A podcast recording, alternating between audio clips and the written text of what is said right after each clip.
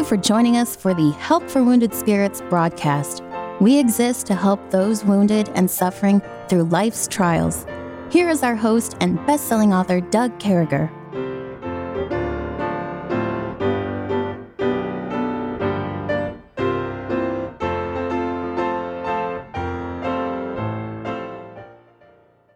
Great to be back with you. We certainly hope this finds you well and in the arms of our Lord and Savior Jesus Christ. He alone is worthy of our worship. He alone is worthy of us being here and and all those things. So Kevin, let, let's do the score, brother. And and Kevin's with me, four feet away from me.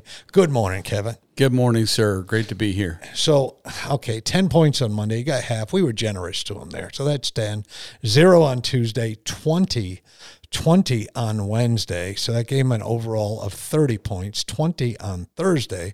So that was an overall of 50 points. Now, if he gets today, that does give him a passing grade. Now, I've never been big on 70 passing, though I must come clean with you. I have to admit, when I was in high school, a 61 was for the fun. If you, I mean, you, you were passing. But uh, so, Kevin, this is, I think, one of the easier ones I've come across in the Bible trivia questions. And I believe this may pull you out. It's it's going to do a little bit of thinking. I want you to really be in thought right now and, and take a moment to think about this. But what it says is how many words did Moses write in the Bible? You've got to be kidding. I'm not kidding, brother. That's the question. How many, many words? words? Moses, I mean, I'll tell you what. If you come within five thousand, uh, we'll give you the twenty points and seventy points for the week. if you come within five thousand, I think that's fair. I think there are those among us that would say, "Doug, you're being generous." Some may say you're being too generous. So if you come, My memory with, of numbers is horrific. Uh, um, not terrific. Well, I know he wrote you know, five books of the Bible. Um, Brother, can I be upfront with you? I, I think there's no way on God's green earth that you could get this. But anyway, throw something okay, so yeah, we're going to throw out an estimate. So yeah. let, let, me go. So 50, I'm just going to estimate real quick 50 chapters in Genesis at an average of about, oh, 40 verses, uh, uh, 45, that's 2,000, uh, 2,000, I mean, words. Oh my, so we're doing not verses, but words. Okay, so it's going to have to be, I'm going to say 186,000. 125,139. The bad news is, the bad news is for the week, for the very first time in the history of this broadcast, Kevin has fallen. But I think that's God's way of saying, accept it, Kevin. Just be willing to serve, be an example, have no doubt. Take your lumps. Humility. Yeah. just suck it up, soldier. And uh, this is the first time. And I am just going to stick with those questions. Uh, anyway, that's the hardest one I saw on there.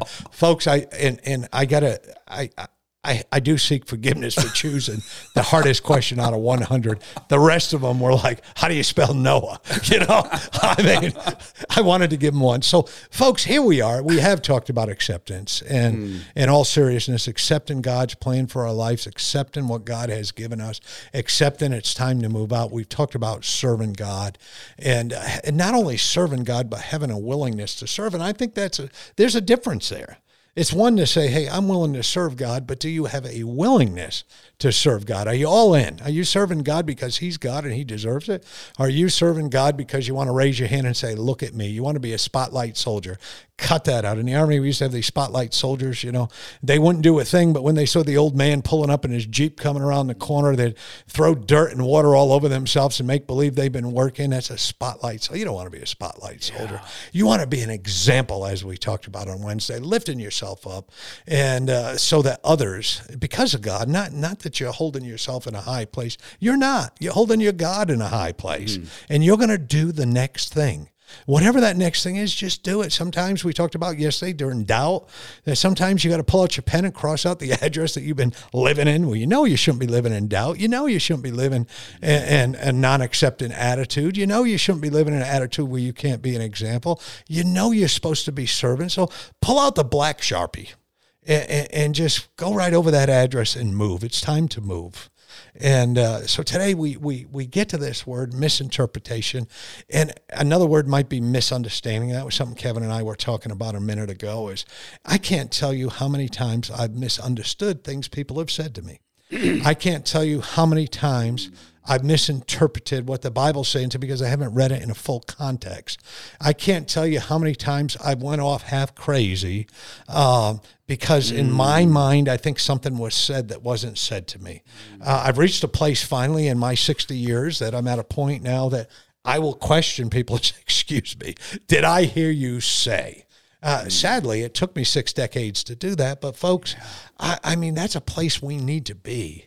And uh, so I, I, found this one verse. I told Kevin, I said, I'm going to hang out at this one verse. And I mean, the devil almost did anything he could to not let me do this. But the Bible says over here in Second Peter chapter 3 and verse number 17, Ye therefore, beloved, seeing you know these things before, beware lest ye also, being led away with the error of the wicked, fall from your own steadfastness. And boy, I, you know, I read that verse and I just want to say this to you. It's so easy. It's so easy to get misinterpreted, misunderstanding, to get off, to go off half crazy, to be all mm. messed up, to be more messed yeah. up than a soup sandwich. Try pouring a can of tomato soup on a piece of Wonder Bread, and we get there. We get spanky there, brother, but we get there. And and and I know there's been misunderstandings, Kevin, and we all mm. have them. Boy, you know what? There's enough sin in each one of us. If you stack a misunderstanding on top of it, um, you know, there's just we're sunk. So, you know, when you mentioned this being as the word the word of the day, I thought to myself, you know, there's scriptures where Jesus makes it plain that we don't have to misunderstand. In other words, we don't have to go off half cocked, like you said, like we do this all the time. It seems like we're like David. If there's nothing better than I should, you know, flee from my life because I shall one day die by the hand of Saul. In other words, he misinterpreted the uh, the God allowing Saul into his life that he was sure to die unless he took matters into his own hand. He backslid for a while. And we don't need to do that. In fact, when Jesus talks about some key points of our future, he act he he he didn't act he said we were to understand exactly what he was saying. Don't misunderstand it. He said um, john 14 th- 2 in my father's house are many mansions. If it were not so i would have told you i go to prepare a place for you and if I go, I will come again and receive you to myself. So don't misinterpret what's going to happen. I'm going to go away, but I'll be back. And if it wasn't going to be this way, I would have told you so. So it's really comforting, Doug, to me that God, we have a Savior who would let us know if it was the way that we tend to think it is. In other words, if we had to go off half cocked, if we had to make some life changing decision, if we had to make some radical, rash move, because we're misinterpreting what he's doing in our lives, he would have told us that. He would have made it plain. And, you know, Jesus talked there uh, concerning our future in prophecy. He said, when you see the abomination of desolation spoken by Daniel the prophets, standing where it ought not, let him that readeth understand. And I got thinking, you know, don't misinterpret what we read in the scriptures. People are all the time in this day and age reading what the Bible prophesies and coming up with what we need to do about it. We need to stockpile everything we possibly can, dig shelters, live underground, go get a spot in Alaska on the top of some mountain, escape, escape, escape. And what they're doing is taking some things that God did say and misinterpreting what we're supposed to do about it. And like you said, they're going off half cocked. But, uh, you know, the Bible says that uh, Jesus is coming again. And um, he said, I would not have you to be ignorant about this in 1 Corinthians, 1 Thessalonians 4. He would not have us to be ignorant. We are not in the dark as other men are we should walk in the light of what we know. Don't try to interpret everything and then come up with some wild conclusion that involves throwing things to the wind, throwing your marriage to the wind, changing churches, running away, just based on something that we suddenly decide in darkness, you know, in a tra- traumatic time, has to be the end end result of what's happening. No, don't misinterpret it. Yeah, there used to be a law in the United States that uh, when you went through something terrible, traumatic, crazy, uh, you couldn't get a mortgage or something. You'd have to sign a statement. You couldn't buy a car. You couldn't sell something. You couldn't. It was an actual law in the late 1800s and early 1900s because people were so messed up. You know, they would get all turned around. So it's like me. I had shoulder surgery and it gave me some of the strongest painkillers I ever had in my life. And my oldest son would come home and say, "Dad, you want me to go to Outback and pick us up some steaks?" And I'm sitting there popping 10 degree uh, Oxycontin, saying, "Yeah, son." And one day he said to me, "Dad, they got huge TVs for sale. You're squinting to see that TV. Let's drive down to Best Buy." And boy, we we came back with a TV, and he had a he broke his back and I had shoulder surgery. My wife had to carry it in. You're buying billboard sized TVs. I, oh yeah, man. I I didn't play around. But folks, the point is if we're not all in, oh man, we need to stop and do the next mm. thing for mm. God. We need to stop and jump in. We need to trust God. We yeah. uh, these misunderstandings, boy, they'll mess us up, and they're there, they're uh, everywhere. And just stay away from them. We'll be right back.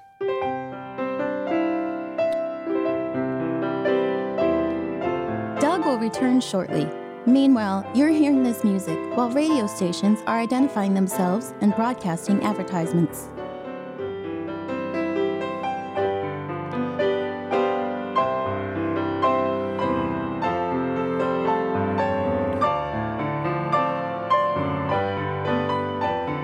Soul.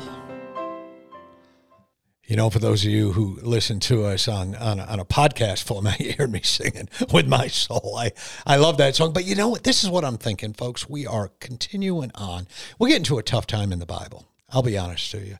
You know, we're in the book of John. We're in chapter 13. We're starting in verse 27, and we're getting really close to where our Lord and Savior is going to be uh, crucified and it, it's so significant. It's so important. I'm hoping that you come behind us and pull out your Bible and keep notes. And, and oh, God, help us. Help us to understand these things. And we start in verse 27 today, and it says, And after the sop, Satan entered into him, meaning Judas. Then said Jesus unto him, That thou doest, do quickly. He said, Just go do it. Now, no man at the table knew what intent he spake this unto him. For some of them thought because Judas had the bag that Jesus had said unto him, Buy those things that we need of against the feast, or that he should give something to the poor. He then, having received the sop, went immediately out, and it was night. Therefore, when they were gone out, they said unto Jesus, Lord, now we are sure that thou knowest all things, and needest not that any man should ask thee. By this we believe that thou camest forth from God. Jesus answered them, Do ye now believe? Folks, those questions are, are, are that question right there is crazy. That's a really hard question. So he's looking at the other 11 and he's saying, Do you now believe? Do you get this? I mean, Judas, he's getting ready to go out and and, and turn in uh, Christ. And uh, I mean, there's a crucifixion forthcoming, and none of this is escaping Christ. He he knows the prophecy. He knows what's happening with him. He knows what's going on. And and some of these other disciples, they're starting to get it. And you know, and and we're told when when Christ when he did that sop and he gave it to Judas. Satan entered into Judas. And folks, if your heart is not protected with the Holy Spirit of God, you're open to anything. Mm-hmm. If your if your heart is unclean, anything unclean can hop in that heart and do whatever they want. Don't misunderstand that you need the power of the Holy Spirit of God to save you. You need God to save you. And the power of the Holy Spirit, the Holy Spirit of God enters your heart and takes care of you and looks out mm-hmm. for you and, and, and those types of things. And, and, and there's a total lack of understanding uh, among the disciples. The other disciples at the table, they're not fully comprehending the gravity of the situation. And, and Jesus' words, are, you know, it seems like they're messing up, but they're going to get this in a little while. But they got this misinterpretation going on. They don't understand what's going on. And, and folks, can I tell you, on this earth, this is me, okay? Uh, this is just me speaking. There are times I fully don't get what God has for me in my life. Mm. There are times I stop and say, Why this road, God? Uh, this is a mm. hard road. Mm. I don't want to be on this road, God. But you know what God's will is? God's will is what we'd want, we would want if we knew the whole truth. And one day yeah. we will. And we just need to recognize, Kevin, that God has this divine knowledge. It's greater than our knowledge. God gets it. And on this Friday, we need to get that, right? We need to understand God gets it. Mm. He knows everything. Yeah. You know, faith is is in part part of faith is believing that God does have all the knowledge. He really does. And when Job at the end of his trial and suffering after you know, kind of answering his his after answering his quote friends allegations, he finally was shown in a very personal way the Lord speaking to him out of a whirlwind. And his answer after the Lord was done speaking, he just said this. He says, Now I know thou canst do everything no, no, excuse me. It wasn't Job. Job put it a different way. Um, it was one of the disciples said, I know that thou canst, uh, to Jesus, thou canst do everything and nothing is hid from thee. I might have the personage wrong who's saying it. In both cases, it's a similar situation where they acknowledge that God or Jesus really does know everything. Hmm. And we can trust him when, the, like you said, when the facts are all in, God's going to be right. And the will of God is that which we would choose. I forget how you put it. If we ha- if we knew all the facts, and yeah, I just want to give God the benefit of the doubt. You know, on credit, shout shout on credit. Go to church when you're feeling bad and give God the glory on credit. You know, we say, man, I feel horrible. I don't have any problem with the idea that, you know what, God deserves the credit, meaning when I don't feel it, I'm still going to give him the glory because he really does have my best intention in in mind in in his thoughts his thoughts of me are for good to give me an expected end. And just because things are not going good doesn't mean that it's not designed to come out good. Case in point, Jesus Christ went through the worst of the worst of the worst and came out of it the best of the best of the best. And he said, Follow me through this process. So I do want to go go ahead and you know, take him by the hand and, and be led through this thing. I, I get lost. I'll be honest with you, Doug. Like you said, when I'm going through times of darkness, I get lost. I'm saying, oh my, I am just, I have no clue what's going on. But if the Lord takes my hand, I think we'll make it okay. I love that old uh, spiritual song there, Take My Hand. yeah, precious Lord. precious Lord, take my hand. And and you know what doubt is? Doubt is the opposite or what we would call an antonym in English, right? Of faith. Mm. It's so faith is trust in God. And we remember that song, don't we? Faith is a victory encamped along the hills of light. Ye Christian mm. soldiers rise and press the battle ere the night shall veil the glory in skies. Against the foe in veils below, let all strength be hurled. Faith is the victory we know that overcomes the world. Faith is a victory. Folks, it is yeah. a victory. Uh, yeah. God's word teaches that. God is teaching that. Faith is a victory. And it's the antonym of doubt. So you got a decision to make. You know, you wake up in the morning and before you he, your feet hit that floor, and I need to be reminded, pray that I would do this. Thank God for the day be faithful in them. And I'm going to tell you something the more of God you put in, the more doubt goes out. Mm-hmm. The more of God you read, the more of doubt goes out. The more of God you live, the more doubt goes out. The more of sticky situations you get away from, the more of godly situations you're around. The more you trust God, the more God will give you. But I'm here to tell you, doubt is ugly, man. And and doubt's little brother's evil or big brother's evil. Uh, mm. Can I tell you that? Doubt's big brother's fear doubts. you know, there's this whole group of these things that hang around and they want to haunt us. And, and the devil wants us to be fearful. The devil wants us doubting.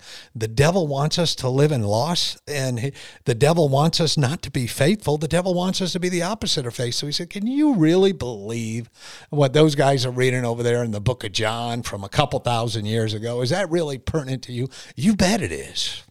Every word's inspired. Yeah. And God will in, illuminate every word to us, Kevin. If we read mm. it, if we pray about it, God's going to give us the blessings. Yeah. You know, faith is the substance of things hoped for, the evidence of things not seen. We have an evidence based faith.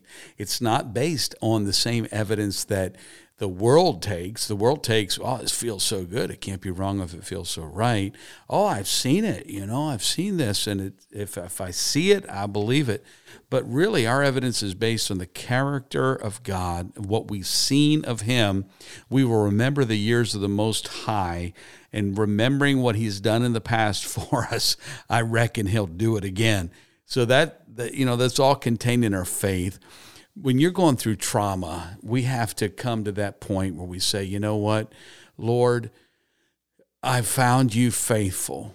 And because I found you faithful, in fact, I was driving to church yesterday morning, Doug, and when I was driving to church, I was praying for my kids. I got seven kids, and I was praying. Just I was weeping, honestly. And I don't do this enough. I honestly don't. But I was weeping very deeply. Not not for anything other than I love my kids. They're wonderful children. I was just praying for them. You know, when we pray for people we love, it's okay to weep. It's okay to say, Lord, please, please help them, bless them, guide them, you know, and that kind of thing, and pray for your grandkids. Well, when we pray, God is nigh unto them that are of a broken heart and save us such as be of a contrite spirit. God met with me in my car while I was driving. You know what? Those times where God met with me stirs my faith to say, you know what? No matter how dark it gets, I can always pour out my soul to the Lord. It catches my tears in a bottle, and He's going to make it okay. It will be worth it all. When we see Christ. Hey, folks, listen, happy Friday to you. We just snuck right up on the end here, but we love you. Thanks for tuning us in. May God bless you. We'd love to hear from you. Take care. Thank you for listening to our broadcast. At Help for Wounded Spirits, we believe the Bible and place great importance on you having a personal relationship with your Lord and Savior. The Bible delivers a clear and simple message of salvation, outlining how you can begin your personal relationship now. First, recognize that you are a sinner, as all have sinned and come short of the glory of God. Second, understand that there is a cost to our sin, as the wages of sin is death. Third, realize that Jesus alone paid that price to receive salvation, simply ask the Lord to save you in Jesus' name while believing in your heart that He alone can save you, and He will. If we can help you with your salvation or to direct you to a local church, please do not hesitate to contact us. For additional helpful resources, including our new TV series, more information, or to donate and support this crucial ministry, please visit us at woundedspirits.com. May God bless you.